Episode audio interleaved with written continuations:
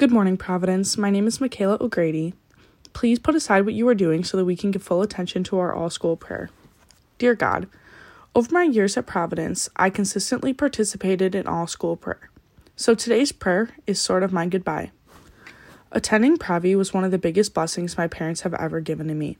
I think about how much I've changed since I walked in the doors freshman year. Walking in freshman year, I was scared. I was afraid of failing or disappointing others. At first, I struggled finding my way in a school full of people I didn't really know. I soon realized why Providence is called a family. When we would make mistakes, teachers taught us how to do better. Students lifted each other up. Each student formed unique bonds with each other. The class of 2020 is the most wonderful group of people that I know. I want to say thank you to everyone who has supported me, and I also wanted to say how proud I am of each of you. All the universities you attend are truly blessed to have you next year. I know how big each of your potentials are. Reach for the stars.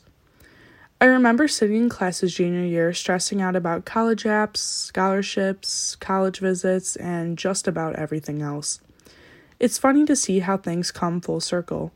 So, God, I want to thank you for the forever family you gave to me. I want to thank you for the beautiful sisters you gave to me on my Kairos retreat, and most of all, I want to thank you for Providence. Thank you for allowing me to embark on my journey there. Although I'm sad to see it go, I am excited to take on my new path. The very first prayer I ever wrote at Providence started with I believe in saying I love you. Providence, I love you. The class of 2020, I love you. Faculty and staff, I love you. And a very special I love you to the pastoral office.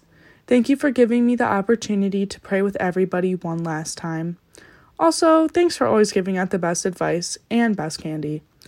I will miss all of you tremendously. I can't wait to see what you guys accomplish. Love, your daughter, Michaela. Now, will you please join me in reciting the act of consecration to the Sacred Heart of Jesus? Eternal and ever loving Father, I offer you everything I do this day my work, my prayers, my play, all my thoughts my time with family and friends, my hours of relaxation, my difficulties, problems, distress, which I shall try to bear with patience. Join these, my gifts, to the unique offering which Jesus Christ, your Son, renews today in the Eucharist. Grant, I pray, that guided by the Holy Spirit and united to the Sacred Heart of Jesus, my life this day may be of service to you and to all you send into my life, so that we can continue to respond with love to the mystery of your call to be your special people. Amen. Heart of Jesus burning with love for us, inflame our hearts with love for you. Please join me in the Pledge of Allegiance.